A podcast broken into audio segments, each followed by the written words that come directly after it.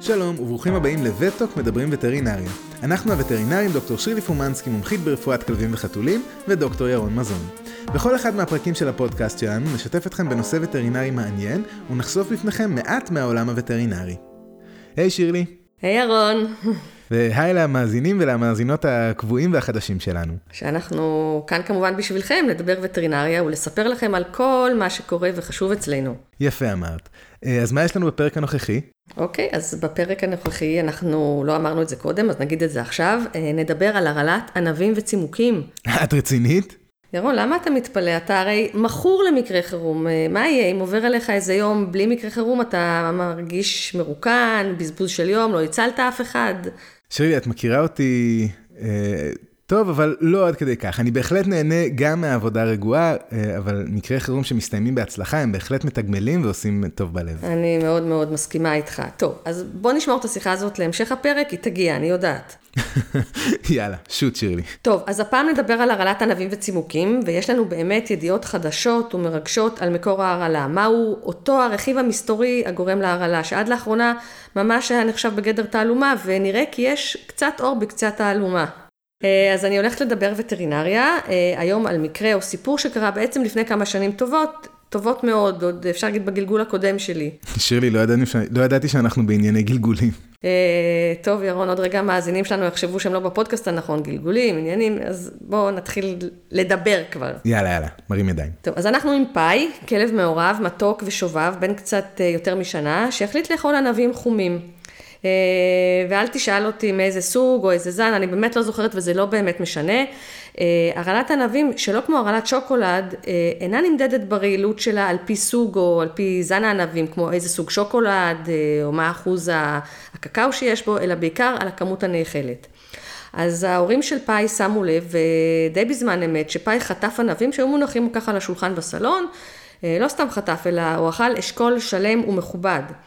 אה, הבעלים של פאי, אה, אני חייבת להגיד, דווקא כן היו מודעים, אה, וטוב שכך, לבעייתיות או לסכנות של אכילת ענבים על ידי כלבים, הם התקשרו מיד למרפאה, וכמובן שאמרנו להם מיד להגיע, והם באמת הגיעו איתו תוך פחות משעה. אני חייבת לציין שפאי הרגיש מצוין, הוא בכלל לא הבין על מה כל המהומה, ודווקא שמח, והתרגש בנסיעה באוטו, הוא מעגל למרפאה. הוא לא הבין אה, על מה כל הדרמה. אה, בדיוק, אה, ואל תשכח שהוא גם כלב צעיר, הוא היה רגיל לקבל חטיף אחרי כל סדרת חיסוני הגורים שהוא הספיק לקבל, אז... טוב, אז הכל כבר היה מוכן, כי ציפינו לפאי, ידענו מה ההיסטוריה, לקחנו אותה עוד במהלך אותה שיחת הטלפון של הבעלים למרפאה, אנחנו קוראים לשיחות המקדימות האלה של מקרה חירום טרייאז' טלפוני. וזה סופר חשוב במקרים שניתן להתקשר מראש ולעדכן. נכון מאוד. אה, אז היינו ערוכים מראש, ואחרי בדיקה פיזיקלית מהירה אבל יעילה, אה, ועוד כמה שאלות לבעלים, הזרקנו לפאי זריקה כדי לעודד אה, או לעורר הקאה של אשכול הענבים שמילא לו את הקיבה. אז אה, אנחנו עודדנו הקאה באמצעות זריקת אפומורפין, ואפומורפין אה, הוא אחד החומרים היותר מומלצים, היותר נוחים, היותר בטוחים לעודד הקאה בכלבים, אה, לא בחתולים, בחתולים יש לנו פתרונות אחרים, אני חייבת להגיד שאף אחד מהם לא באמת מוצלח כמו אפומורפין, אה, כי אסור, אסור להשתמש באפומורפין אה, בחתולים. אה, אז למעשה אנחנו מקווים שבאמצעות הפעולה הפשוטה הזו, הרעלן לא יספיק להתחיל לעבור את תהליכי העיכול, זה הרציונל. אז אפומורפין, אותו חומר מעודד הקאה בכלבים, אה, ניתן על פי רוב כזריקה לשריר או לווריד, ולאחר מספר דקות אנחנו מחכים לסדרה של הכאות, לא, לא להכאה אחת אלא לסדרה. אה, חשוב לי גם להגיד שניתן גם לטפטף מספר טיפות של אפומורפין ישר ישירות ללחמית העין. זו אגב שיטה מצוינת כשיש אה, קושי מכל מיני סיבות להזריק לכלב או לכלבה לשריר או לווריד. נכון, זו שיטה שעובדת מעולה והצילה לא מעט אה, כלבות אה, וכלבים. כמובן אני רוצה להגיד, לא תמיד ניתן או נכון לעורר הכאה, אבל במקרה של פאי לא היה מדובר בגוף זר או חד, לא ברעלן שיכול לצרוב את הוושט, וגם פער הזמן אה, ממועד האכילה היה קצר. אה, כשאנחנו אומרים קצר, אנחנו מדברים באופן כללי על פרק זמן של חצי שעה עד שעה ממועד האכילה, אפשר אולי טיפה למתוח את זה. אה, בכל מקרה, פרק זמן קצר לפני שמתאפשרת ספיגה, אחרת אין שום סיבה לעודד דקה, הרעלן כבר מזמן לא בקיבה והחל בתהליך ספיגה דרך מערכת העיכול. אז אחרי שהזרקנו אפומורפין, ביקשנו מהבעלים של פאי לצאת איתו החוצה, והסברתי להם שההקאה תתרחש תוך מספר דקות, ורוב הסיכויים שתתרחשנה כאמור מספר הקאות ברצף, וביקשתי מהם, כמו שאנחנו מבקשים בכל המקרים שאנחנו משרים או מעודדים הקאה כדי להיפטר מרעלן, לאסוף גם את תכולת הקאה כדי שכלב אחר או בעל חיים אחר לא ייחשף לרעל שבהקאה. כמו שאני מכיר אותך, אני משוכנע שציידת אותם בכפפות. טוב, זה די ברור, אתה באמת מכיר אותי, ירון, ואני בטוחה שכולנו, וטרינרים וצוות אה, וטרינריה, אה, עושים בדיוק ככה. אה, במקרה של ענבים זה אולי פחות לעניין גם של הרעל במגע של בני אדם, כי ענבים אינם רעילים לבני אדם, כמו שאנחנו יודעים, אלא יותר באמת בעניין של בעל חיים אחר, שלא ייחשף לרעלן, וכמובן היגיינה לאיסוף תכולת ההקאה, לא לגעת, בכל זאת, לא הכי סימפטי, וגם מתוך הרגל שכך צריך לעשות במקרה הרעלה. אה, נדמה לי שגם הזכרנו את זה בפרק שלנו, ירון, בפודקאסט על הרעלת אה, רעל עכברים. כן, של אה, נאלה. בול שם, לזה התכוונתי. תודה. ואני באמת לא רוצה לחנך אף אחד, אבל חשוב מאוד לאסוף את תכולת ההקאה, כי נהוג לנקות אחרינו. כמו שאוספים צואה של כלב כשיוצאים לטייל. אני מקווה שלא הגזמתי, ירון, עם החינוך הזה. מחד... ממש לא, אני לגמרי איתך. טוב, אז הפרק אין דרמה בנוגע לפאי. תוך מספר הדקות פאי הקיא ערימת ענבים מעוכים במספר מוקדים, כולם נאספו על ידי הבעלים. Uh, כמו שאמרתי, אחד הדברים הטובים באפומורפין שהוא אמין ועובד. Uh, we know what we get, אנחנו מזריקים, יודעים שתתרחש הקאה. יש עם מי לעבוד, תרופה אמינה. Uh, מקווה שהמאזינים שלנו לא יתאכזבו, אבל כמו שאמרתי, אין דרמה, אין אשפוזים, אין מעקבים, אין המון תרופות, אין בדיקות דם חוזרות. אה, אבל כל זה באמת רק בגלל הודות למזל הגדול של פאי, שלמרות שהוא חשק בענבים, הבעלים שלו תפסו אותו על חם, היו מודעים לבעיה והביאו אותו למרפאה. מה קורה כשכל הטוב הזה לא מתרחש, או מה קורה בעולמות אה, שלך, ירון, באמצע הלילה בחירום? אה, למה אמצע הלילה? אפשר גם לפנות בוקר. נכון, ואפילו סתם באמצע יום העבודה בזמן קבלת קהל, תמיד יש את מקרי החירום המגיעים במקביל, זה המקצוע שלנו. תגידי, שירלי, באמת אה, שואל אותך, לא מרגש אותך מקרה חירום כזה? כאילו צ'יק צ'אק, אנחנו נותנים מענה, ותכלס, הצלת את הכלב. אתה, הוא מאוד מאוד מרגש. מי אמר שלא? אני פשוט ציינתי שאצלך זה משהו, אחד מתחומי המקצוע הרחב הזה שלנו, שבאמת מאפיין אותך, שהוא חלק ממך. אתה כמעט נהנה לקפוץ משולחן שישי או מצימר בצפון כדי לשלוף גוף זר עם האינדוסקופ שלך. טוב, אולי הגזמתי, אבל רק כדי באמת להרים לך ולהגיד שאתה נכון תמיד לבצע את זה. אתה... תודה. טוב, אז מהי הרעלת ענבים וצימוקים? בואו נדבר על זה קצת. אמ, את ההרעלה הזו אנחנו פוגשים בעיקר בכלבים, אם כי גם חתולים יכולים לאכול ענבים וצימוקים וגם להם זה רעיל. אה, ההרעלה הזו פחות מדווחת בחתולים, רק מהטעם שאין להם נטייה טבעית לאהוב דברים מתוקים. אז ההרעלה הזו גורמת לכשל אה, או אי ספיקת כליות אקוטית. אה, כלבים כידוע נוטים לאהוב דברים מתוקים כדוגמת ענבים וצימוקים כמו פאי, ואגב חשבתי שהשם שלו מתאים בול האהבה שלו לדברים מתוקים. אה, אני עוד זוכרת שפעם פעם בעבר נהגו בעלי כלבים לתת טיפול תרופתי לכלבים שלהם על ידי החבאת התרופות בתוך ענבים, אבל באמת אני לא נתקל, לא חושבת שנתקלתי בזה בשנים האחרונות, כי באמת מרבית בעלי הכלבים מודעים היום, אה, יודעים שאסור לעשות את זה. אז חייבים להגיד שהרעלן פועל מהר, והסימנים הקליניים של כשל כליות אקוטי שמופיעים בעקבות האכילה שלו מופיעים מהר מאוד, אפילו בתוך 24 שעות או פחות מרגע האכילה. אה, כמו שציינו, בעזרת גרימת הקאה אה, בזמן ניתן למנוע את ההתפתחות שלהם. אה, בנוסף, כמובן, בדומה להרעלות אחרות, יש לתת טיפול תומך במידת הצורך במרפאה או בבית, כתלות בזמן ההגעה למרפאה לאחר האכילה. הטיפול התומך כולל כמובן נוזלים, נוזלים ועוד נוזלים פיזיולוגיים במתן ורידי, תרופות תומכות שמעניקות הגנה למערכת העיכול מאותן רעלן, לדוגמה אוריה, שעולה בכשל כליה, גורמת לפגיעה במערכת העיכול בצורה של קיבים, ומכאן אה, אה, לתחושות של כאב, צריבה, בחילות, כל אלה שמביאים גם לחוסר תיאבון, וזה כמובן מחייב טיפול תרופתי תומך. כמובן שבמקרים הנדרשים אנחנו מבצעים מעקבים בבדיקות דם, בבדיקות שתן, בהם אנחנו עוקבים אחרי הרמות של מדדי הכליות, קריאטנין ואוריה. במצבים מסוימים אנחנו נעזרים גם בבדיקות, בבדיקה שנקראת SDMA. אה, במצבים מסוימים הבדיקה הזו, בדיקת SDMA, היא נותנת לנו הערכה מדויקת יותר מזו של מדד קריאטינין. כמו לדוגמה, וזה קרה אגב אה, פעמיים בשבוע האחרון, ירון, אה, פעמיים עם חתולים, שמגיע בעל חיים, במקרה הזה חתול, אבל גם כלב, עם מסת שריר נמוכה. הקריאטינין יכול אפילו להיות כביכול בנורמה, בנורמה, כאילו למעשה למרות שכביכול הקריאטנין בנורמה, אותו בעל חיים מצוי באמת בקשת כליות. ולמה כל זה? כל הלכאורה המבלבל הזה הוא בגלל שהקריאטנין הוא למעשה מטאבוליט, הוא תוצר שנוצר מחילוף חומרים של רקמות השרירים. אה, הוא בבעל חיים, כלב או חתול עם ציון מסת שריר נמוך, הרי שאם אין מספיק מסת שריר, גם אין רמת קרטנין מספיקה כביכול כדי להצביע על כשל כליה. אז אה, בדיוק היה מקרה כזה בחתולה עם כשל כליה, שלא לא על רקע של הרעלת ענבים. ויש גם מצב הפוך, בספורטאים או אנשים עם מסת שריר פעילה כתוצאה מפעילות ספורט, וגם לבעלי חיים שמשתתפים בספורט תחרותי, הרבה פעמים אנחנו רואים עלייה קלה בקריאטנין, שהיא תוצאה של פירוק שריר, ואינה מהווה אינדיקציה לבעיה כלייתית. אה, מדויק, ושמחה שאתה העלית את הנקודה ההפוכה הזו. אה, ברפואה הווטרינרית שלנו, ביומיום המקצועי שלנו, אנחנו פחות עוסקים ברפואת ספורט של כלבים, אם כי יש לזו התמחות מיוחדת אפילו, וזה ענף מאוד מפותח ונדרש בהרבה מדינות מערביות, כמו אירופה או הברית. אז בחזרה להרעלת ענבים וצימוקים.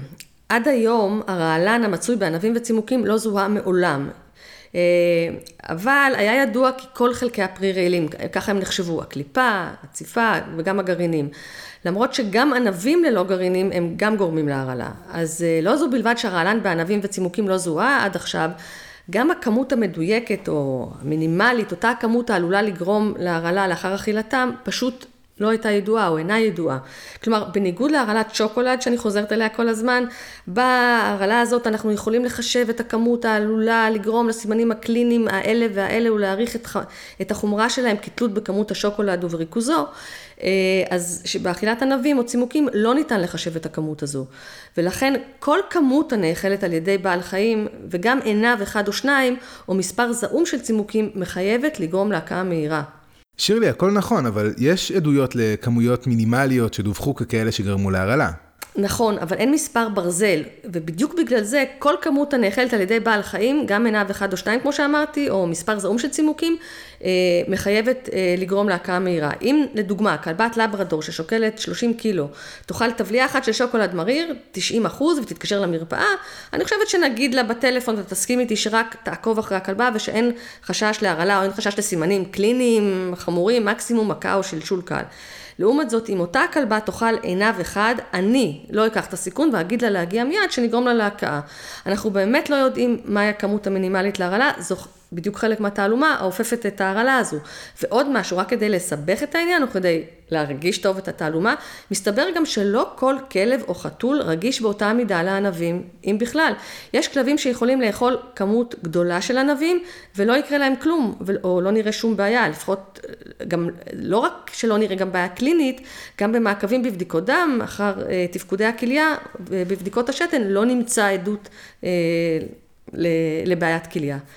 ומשהו באמת אחרון לתעלומה, מעבר לכך שרעלן אה, לא ידוע מה הכמות המינימלית הגורמת להרעלה, לא ידוע מסתבר גם המנגנון אה, שבו הוא גורם לכשל כליה. הועלו כל מיני אופציות או אפשרויות אה, למנגנון עצמו, אולי תגובה אידיוסינקרטית, אולי בעיה מטבולית, אפילו הוצע איזה פתוגן פטרייתי.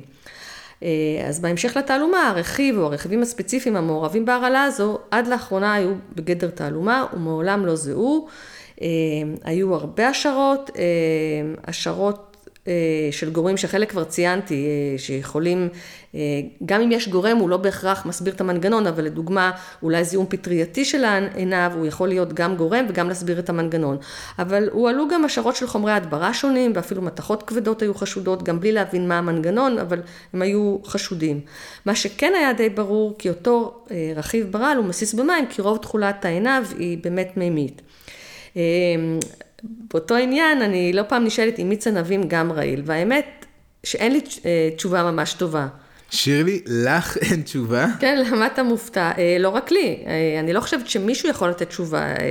יתרה מזו אפילו, אני יכולה עוד להוסיף, כי אני לא מכירה גם את כל סוגי מיץ הענבים, אז בגלל שאני זהירה מטבעי, ובגלל שככל הנראה הרכיב הרעיל נחשב למסיס במים, אני תומר, תמיד אומרת שאין לתת, אבל בינינו ירון, בלי לפגוע באף אחד חלילה, אני לא תמיד מבינה את השאלה הזו, למה לתת לכלב בכלל מיץ ענבים? אני אפילו נמנע מלתת את זה לילדים שלי מסיבות ברורות. ברור, וגם כשהילדים שלי היו קטנים, גם אני לא עודדתי שתיית מיצים באופן כללי. ועמדת בזה? אה, השתדלתי, אבל זה אתה צריך לשאול אותם על ג'אנק פוד אחר שהם כן אכלו בבית, והם נשארו להם איזה שריטות מזה. טוב, מקווה שלא, אבל אה, שלא מזה לפחות, שריטות אחרות. אני לא יודעת להגיד על דברים אחרים. טוב, אה, אם אנחנו בענייני וידויים, אני חייב לספר, אולי בקצת בושה. לפני שלמדתי וטרינריה, הייתי מכבד את הכלב שלי בענבים. מביש קצת, אבל הוא היה מאוד טוב ומאוד אהב לתפוס אוכל בפה, ואני הייתי יושב על הספה, מנשנש ענבים, ומדי פעם זורק לו איזה עיניו או שניים. בחיי, למזלי, לא נראה שזה גרם לו נזק כלייתי, אבל כיום ברור לי שזה היה ממש ממש זה, מזל, ואפילו מזל גדול. אה, אתה צודק, זה כמו שאמרתי קודם, אה, שפשוט יש כלבים ש... שעוברים את זה בסדר. אבל ירון, כאילו, איך יכולת לסכן ככה את ברי? אני קצת יורדת עליך. טוב, אנחנו כולנו היינו צעירים ופחות חכמים, לא? אה, רובנו. טוב, ובכל זאת, אנחנו פה כי יש חידושים. אז מה החדשות הגדולות בתחום? אז לאחרונה ממש פורסם אה, ממצא מפתיע שעשוי לשפוך אור על התעלומה במכתב לאורך שהתפרסם בגיליון אפריל 2021, ממש בחודש האחרון של כתב העת היוקרתי והמקצועי וג'אוומה. אה, אה, מכתב שהתפרסם על ידי מספר וטרינרים מהמרכז לבקרת רעלים בארצות הברית, אה, ASPCA, ובשיתוף עם שני בתי חולים וטרינרים, הוא עלה קו מחשבה חדש. ייתכן שחומצה טרטרית, כן, כן, זו שמשתמשים בה בתעשיית ייצור יין, שמשתמשים בה גם לייצור גבינות כמו מסקרפונה. זאת שמשתמשים בה כרכיב בעוגת הטרמיסו שאני כל כך אוהב. נכון, גם אני. אז אותה חומצה טרטרית היא-היא החשודה המיידית, והיא אותו המרכיב בענבים שגורם כנראה, ככל הנראה להרעלה בכלבים. קרם טרטר הידוע, מי היה מאמין? ומה עוד הסתבר, וזה מעניין, אה, אז מסתבר שאחוז החומצה הטרטרית אפילו יכול להשתנות בענבים לפי הסוג שלהם, לפי צורת הגידול שלהם וגם לפי רמת הבשלות שלהם. זאת אומרת, וזה מחזיר אותי בדיוק למה שגם אתה ציינת על ברי וגם אני ציינתי, העובדה הזו יכולה לעזור ולהסביר איך זה שכלבים מסוימים שאוכלים ענבים או צימוקים מפתחים סימנים קליניים, אפילו קשים מאוד, עד כדי כשל כליה, בעוד שאחרים לא מושפעים בכלל לאחר אכילת כמויות דומות של ענבים או צימוקים. באמת לא אה, נתונים של מרכיבים של הרעלה טיפוסית. אה, כן, מוזר ביותר, אה, ועדיין מעט תעלומה. אז איך למעשה הגיעה החבורה המכובדת הזו של הווטרינרים לרעיון המקורי הזה? זו ממש האוריקה. אז דוקטור קולט ווגנאסט, שהיא וטרינרית מהמרכז לבקרת רעלים, היא בעצם הראשונה שחשבה על ההקשר האפשרי, היא עשתה את הקישור הזה בין חומצה טרטרית לענבים, וזה קרה בזמן שהיא נתנה ייעוץ, היא יצאה אה, במקרה של כלב שאכל בצק Play-Doh, בצק אה, משחק, מה שקוראים, אה, בהכנה ביתית. זה חשוב לי לציין את זה, ואחר כך היא המשיכה לחקור את התיאוריה החדשה שלה עם עוד וטרינרים מהמרכז לבקרת רעלים. בצק Play-Doh אמרנו, ודווקא זה שמכינים אותו בבית, זאת אומרת, לא זה שנקנה בחנות. נכון, כן, כן, אה, היית מאמין איזה סיבוב הם עשו. אה, מה הסתבר, ותחזיק חזק, שבניגוד לבצק Play-Doh המסחרי, זה המתכון לבצק Play-Doh בהכנה ביתית שעושים אותו בבית, לא מכיל מלח נתרן אה, בכמות גבוהה, כמו זו שמכיל בצק Play-Doh מסחרי, אלא מכיל דווקא מלח של אשלגן בי טרטרת שבעצם מחליף אותו. ומכאן עלה החשד המיידי למעורבות של אשלגן בי טרטרת בהרעלה. מדהים, מי חשב שיש הבדל כל כך משמעותי? נכון, והתברר שבצק פליידו שמכינים אותו בבית, מכיל מלח אשלגן בי טרטרת, שהוא אותו מלח האשלגן של אותה חומצה טרטרית שנמצאת בענבים. אה, וכמו שכבר ציינתי קודם, בחומצה הטרטרית נעשה שימוש במוצרי מזון של בני אדם, היות והיא נחשבת כבעלת טווח בטיחות גבוה בשימוש אה, של מוצרי מזון באנשים וגם בחיות מעבדה, ולכן עד עכשיו לא עלה החשד כי היא זו מהווה כנראה את מקור ההרעלה של ענבים וצימוקים בכלבים אה, ובבעלי חיים אחרים, למרות שכן קיימים מחקרים ישנים יותר שהצביעו על אפשרות לקשר בינה ובין כשל כליה בכלבים. לא רק שזה מפתיע בפני עצמו, וסחטיין על המחשבה היצירתית, כי זו בהחלט מחשבה שניתן לסווג אותה כמחוץ לקופסה, אלא גם, או במיוחד, כי אנחנו מכירים אכילת בצק Play-Doh מסחרי כגורם להרעלה בפני עצמה. וכשאני אומר שוב בצק Play-Doh מסחרי, אני מדבר על הבצק שקונים בחנות. אה, אז ההרעלה בבצק פלי, מבצק Play-Doh היא הרעלה מוכרת, אבל היא לגמרי שונה מהרעלת ענבים וצימוקים. ההרעלה הזו מאופיינת כאחת שגורמת להרעלת מלח או היפרנטרמיה בכלבים. סימני ההרעלה העיקריים הם בעיקר סימנים עצביים, העלולים להביא אה, עד כדי סכנת חיים.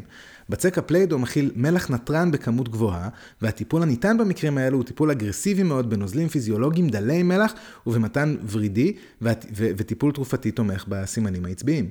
אהבתי מאוד את ההסבר ירון, תודה. אה, באמת בהמשך לדבריך, לעומת אותה הרעלה בבצק Play-Doh מסחרי שדיברת עליה, אותו הכלב שאכל את בצק ה Play-Doh בהכנה ביתית והבעלים שלו קיבלו את אותו ייעוץ והכוונה מאותו המרכז לבקרת רעלים, הוא באמת לא הדגים סימנים קליניים של היפרנטרמיה.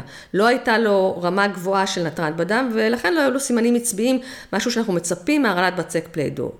אלא דווקא הוא הדגים סימנים של כשל כליה, שכללו בין היתר הקאות, עלייה במדדי הכליה, בבדיקות דם, אותם קריאטינין ואוריה.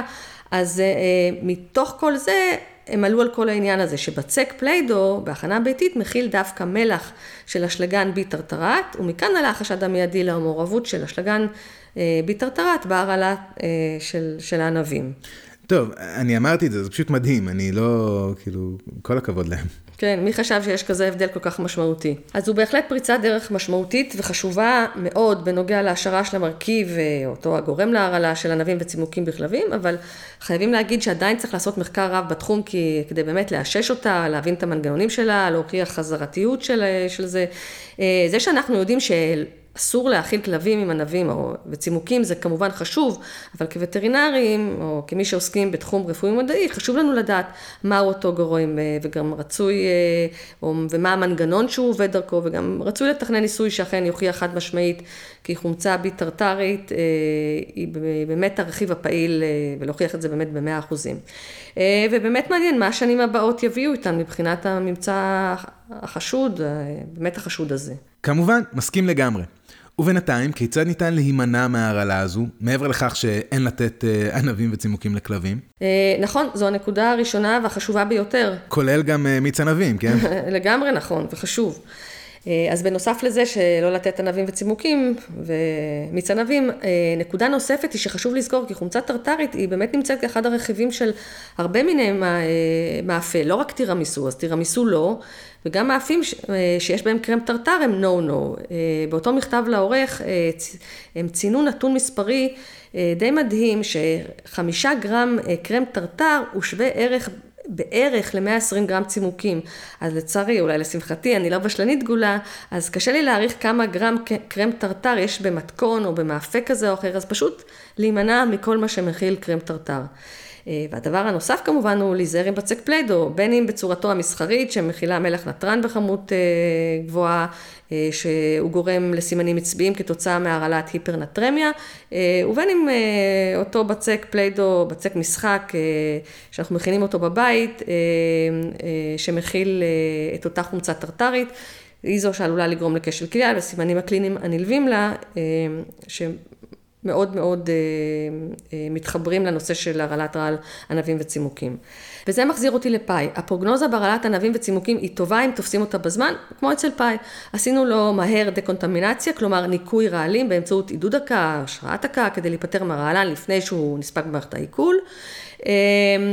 וכמו שכבר אמרנו, וזה חשוב, אה, יש מקרי הרעלה, לא כמו אצל פאי, אה, שיש צורך לתת נוזלים פיזיולוגיים בעירוי ורידי, כדי לעזור להיפטר מהרעלן, לדלל אותו ולשתן אותו החוצה מהגוף. אה, לפאי גם הוספנו הביתה פחם פעיל לעוד מספר ימים, אה, שניתן כתוספת למזון, מערבבים אותו עם מזון, והוא חומר בעל יכולת אה, לספוח שאריות רעל, זה חומר פנטסטי, שאנחנו נותנים אותו כמובן להרעלות נוספות גם, שדורשות את אותו טיפול. אני מודה, יכול להיות שבמקרה של פאי לא היה צורך הכרחי בכך, כי הוא באמת הגיע בטווח זמן מיידי, מיד לאחר שהוא אכל את אשכול הענבים, אבל כבר אמרתי שאני זהירה. ומאוד מנוסה. אה, גם, אבל בעיקר זהירה, ולכן ליתר ביטחון הוספתי פחם פעיל, זה חומר שהוא לא מזיק, הוא גם לא יקר. אה, הוא רק uh, קצת מלכלך. זה נכון, זה נכון. אבל זה יורד במים, מסיס במים. במקרים של הרעלה שלא מגיעים בזמן, במקרים בהם אין מה לעודד דקה, כי עבר פרק זמן ארוך מאז אכילת ענבים, כשיש כבר סימנים קליניים של קשת כליות, ואנחנו מוצאים את אותם ערכי כליה גבוהים בבדיקות דם, לעתים גם חוסר יכולת כבר לרכז שתן בבדיקות שתן, או אפילו אנחנו רואים יצור שתן מופחת עד לא קיים. במקרים האלה הפרוגנוזה לא הכי טובה. סיבוך אפשרי של כשל כליה, ואגב, לא רק בכשל כליה שהוא על רקע של הרעלת ענבים וצימוקים, אז סיבוך כזה הוא מצב של עלייה בערכי הסידן, הקלציום. המצב הזה שאנחנו מכנים בשפה המקצועית היפרקלצמיה, הוא מצב עוד יותר מורכב, מורכב יותר, היות והוא גם דורש טיפול נוסף בתרופות משתנות ובמשנה זהירות, וגם כי סידן יכול לשקוע בכליות ולגרום להם נזק אנטומי ישיר בצורה של התגבשות או מינרליזציה. בנוסף, במקרים של כשל כליה צריך כמובן לתת גם טיפול תרופתי תומך נוסף, שכולל מגני מעיים ונוגדי בחילות שדיברנו עליהם כבר. אז בקיצור, פאי שלנו, כמו שהבנתם, שוחרר הביתה, לא אשפוז, לא מתן נוזלים, אבל כן עם פחם פעיל והנחיות למעקב, והוא כמובן לגמרי לגמרי בסדר. זהו, נראה לי שסיימתי, ירון, נראה לי שאמרתי כל מה שרציתי, כל מה לפחות שנראה לי חשוב, באמת היה לי חשוב לציין פריצת הדרך הזו, שאולי באמת הביאה או תביא לפתרון של אחת התעלומות, מה באמת אותו הרכיב או הגורם שגורם להרעלת ענבים או צימוקים בכלבים או בחתולים, ולנסות להבין גם את המנגנון שלו. טוב, זה באמת מאוד מאוד מרשים ומפתיע ומחדש. תודה רבה שירלי. היה עוד פרק שהראה שניתן לפתור תעלומות גם ברפואה וטרינרית, לא רק אצל שרלוק הולמס. תכלס, זה מה שאנחנו באמת עושים. מפצחים סימנים קליניים לידי אבחון, ואחר כך מרכיבים טיפול מתאים ובהתאם לפיצוח שעשינו. אז כרגיל, אנחנו רוצים להודות גם לכם המאזינים שהאזנתם לנו גם הפעם. מקווים שנהניתם מהפרק של וטוק מדברים וטרינריה להיום. אנחנו דוקטור שירלי פומנסקי ודוקטור ירון מזון, ואתם מוזמנים לשאול אותנו שאלות על מה ששמעתם היום. אם יש לכם הערות, הערות או סתם סיפורים מעניינים, שתפו אותנו בדף הפייסבוק שלנו. פשוט חפשו וטוק מדברים וטרינריה בפייסבוק. וניתן להאזין לפרקים נוספים בספוטיפיי, גוגל פודקאסט, אייטונס ובאתר שלנו. ואם נהניתם ואתם חושבים על חברים נוספים שיהנו מהפודקאסט שלנו, שתפו גם אותם. להתראות.